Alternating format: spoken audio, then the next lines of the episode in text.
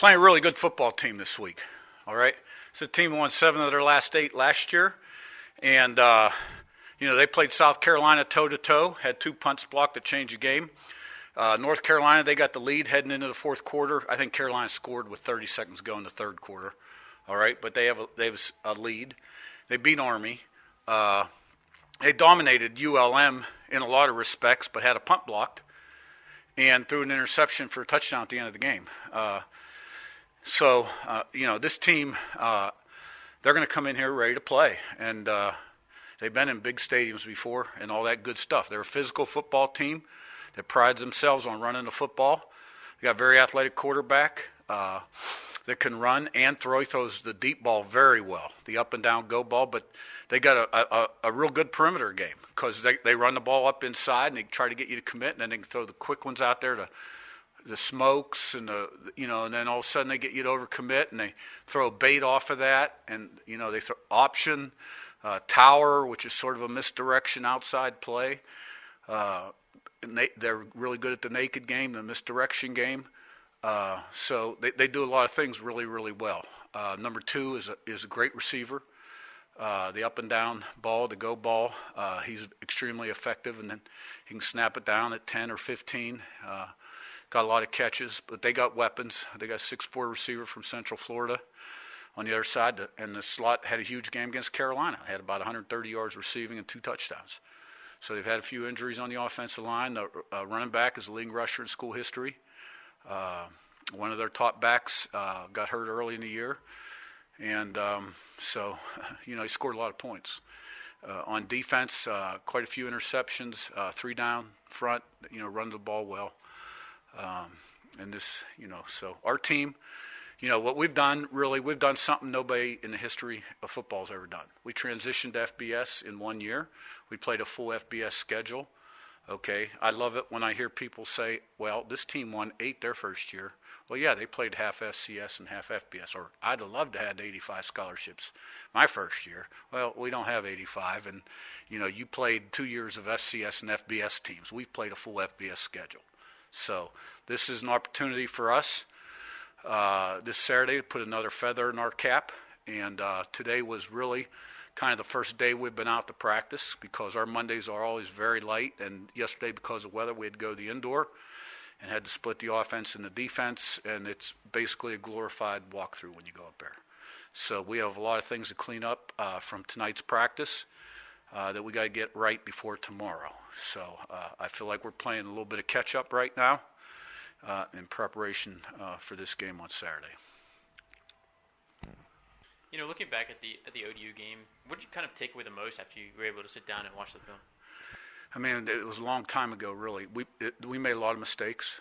We put the we we didn't have good ball security on offense. Uh, we got a lot of very fortunate bounces. Uh, our rush lanes were horrible. Um, we played hard. We did. We made a lot of plays, but we made a lot of mistakes that a really good team could capitalize on. And then you guys will have the sticker on the back of your helmet um, this weekend. You know, how right. did that kind of come about? You know, since a lot of the teams around the state are going to yeah. have that too. Well, you know that that's a real tragedy um, there, and you know our hearts go out to the victims and families and friends of the victims, um, and you know, this uh, is a way to show support. This comes from a higher pay grade uh, than me. Um, but I mean, it's something that we we all support fully, uh, and uh, so um, you know, death's a part of life. But you know, you don't like to see it happen like that at such a young age uh, because of an act of violence like that. Coach, talk a little bit about their offense and what they try and do. Is it different than really anything else you've seen this year? Yeah, it is, and studied them a lot in the off season. Uh, a lot of inside zone. Got head coach there, tough guy, old line coach. He's gonna he's gonna coach that play as well as it can be coached. All the little intricacies of it uh, to create some seams and gaps uh, for their running backs, and then some RPOs quick throws off of that, and then uh, you know once you start to overcommit inside, uh, they've got everything outside uh, to get the ball in space. So uh, they're playing up tempo. They've run 100 plays Uh, I think in the last game even. Um, but their play count's really high, and uh, so you got to be ready for the tempo, and then. You know, I think ideally they'd love to throw it 20 to 25 times, but there's been some games that have been in the high 20s and 30s, and that's probably not their comfort zone. And how about Grainger, the quarterback? Um, obviously, he can run the football, and he's been dangerous throughout the entire year. Is he a lot like? Is he similar to Malik Cunningham a couple weeks ago, or, or is it different offenses that you have to try and defend? No, uh, uh, he, he, I think he's a little different. Uh, he probably plays a little bit more within the system. Uh, not quite as much improvising. Uh, he's really got nice, nice touch on the go ball. Uh, and we played against him when I was at Elon. Uh, he was a freshman then. Uh, second game of the year, we waxed those guys pretty good. He was at Furman then. Um, but he's really developed as a quarterback, and, and they're doing, uh, they're featuring his strengths in this offense. He's very dangerous as a runner. Uh, you know, he can go the distance on you and he makes good decisions in the pass game, and a pretty accurate guy too. Talked earlier this year about needing to develop that depth in you know the first year of the FBS, and you know not having 85 scholarship guys. But what does last week kind of do? Getting guys like Kai Holmes and Aiden Fisher on the field, that as far as developing depth for you know yeah. forward. Well, it's been guys like that that we need to develop. That like Kai Holmes, probably missed six games because of injury and then you just don't step on the practice field the next week and be ready to play football. It don't work that way, especially for a young guy. And Aiden Fisher had missed the previous game uh, because of an illness. So getting those guys on the field is a plus without question. You're seeing more and more younger guys on the field, and we got a lot of good young players here that have exciting futures. And then Saturday post game, Todd said that you know the win made his ankle feel a little better. How how's he kind of progressed since Saturday? Yeah, he he practiced today. He's ahead of schedule. Uh, we tried to take the quarterback runs off of him a little bit today. Gave him to Alonzo. Uh, he could have done them, but uh, he threw the ball very well. Uh, no issues moving around. Uh, I expect him to be pretty close to 100% Saturday. With uh, with such a deep receiving room like Georgia State has, where does a guy like Francis Meehan fit in and how he's been adjusting and where his playing style could be an asset for you guys on Saturday? Well, you know, he took over when Sam Kidd got hurt. So, uh, you know, he's got a job to do like everybody else has. So, Fran- Francis Meehan's strengths are he's extremely smart. Uh, he's a very quick thinker. He's a great communicator. He's a very reactive football player. Uh, he's extremely dependable. He studies, he prepares, he has good hands and good ball skills. He's got good speed, and he's improved quite a bit as a tackler, which was the one area from last year he had to improve on a little bit. So he's playing a lot of snaps for us right now. And, uh, you know, like everybody else, you know, he's got a job to do. He's not always, very rarely will he be in man coverage against a wide receiver. You know, normally he's he's going to be in a zone type of coverage or in a deep middle field. For you as a head coach, what is it like to see these guys that've been in the system for years, like Francis or, or James Carpenter, and kind of step into their roles this year and you know play a lot of snaps and play them at a pretty high level?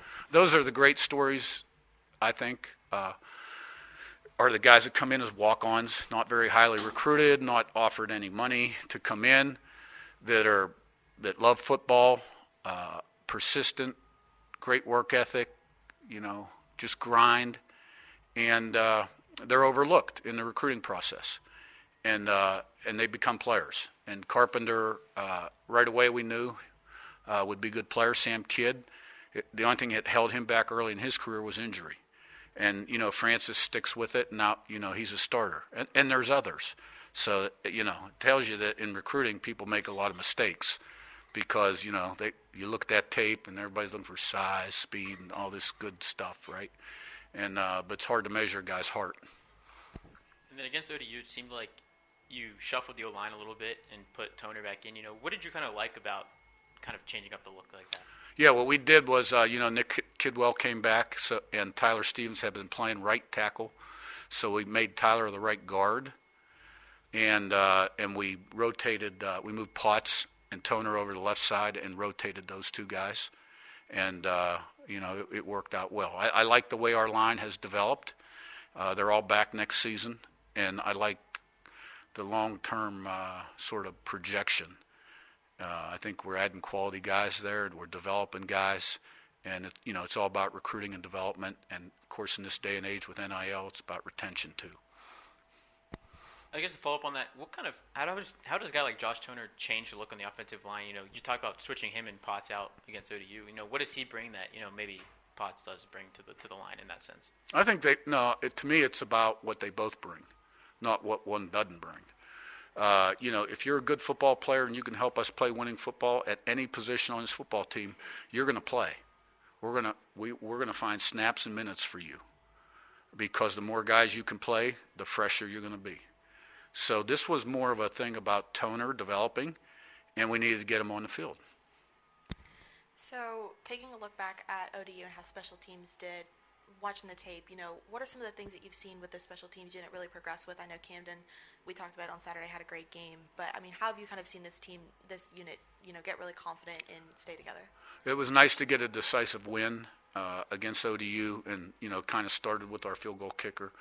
The 44-yarder he hit, there was pretty significant wind on that one, and it was on the hash that he least prefers. And our other units performed really well, you know, in that game also. So, um, and the more guys we get back from injury, the better our teams will become. Because, and that's been sort of the problem there for a few weeks is we had just so many guys out. You know, you lose. I mean, one game we three of our top five linebackers didn't make the trip, and normally when you look at special teams, you know, linebackers, safeties, guys like that. So you know, there was a period of time where we were really thin there. What is it like for you as a coach to kind of see a kicker like Camden, who's in his first year actually kicking field goals, start off pretty rocky, but his last seven kicks he's made six of them, and the one miss was the 52-yarder at Louisville. No question about it. Hey, look, uh, you know we're in this business to help people succeed and uh, create an environment where they can be the best they can be. And when you see a guy maybe that I'm not going to say he struggled, but you know he missed a couple kicks. He came in, he's kicking for Ethan Ratke, who was sort of the greatest kicker that had ever kicked here. So there was probably some pressure, and when he missed a couple early, you know, I'm sure he um, doubt could creep in there, but you know he has stuck with it, and and he's it's great to see him kicking them right down the middle, playing with a lot of confidence.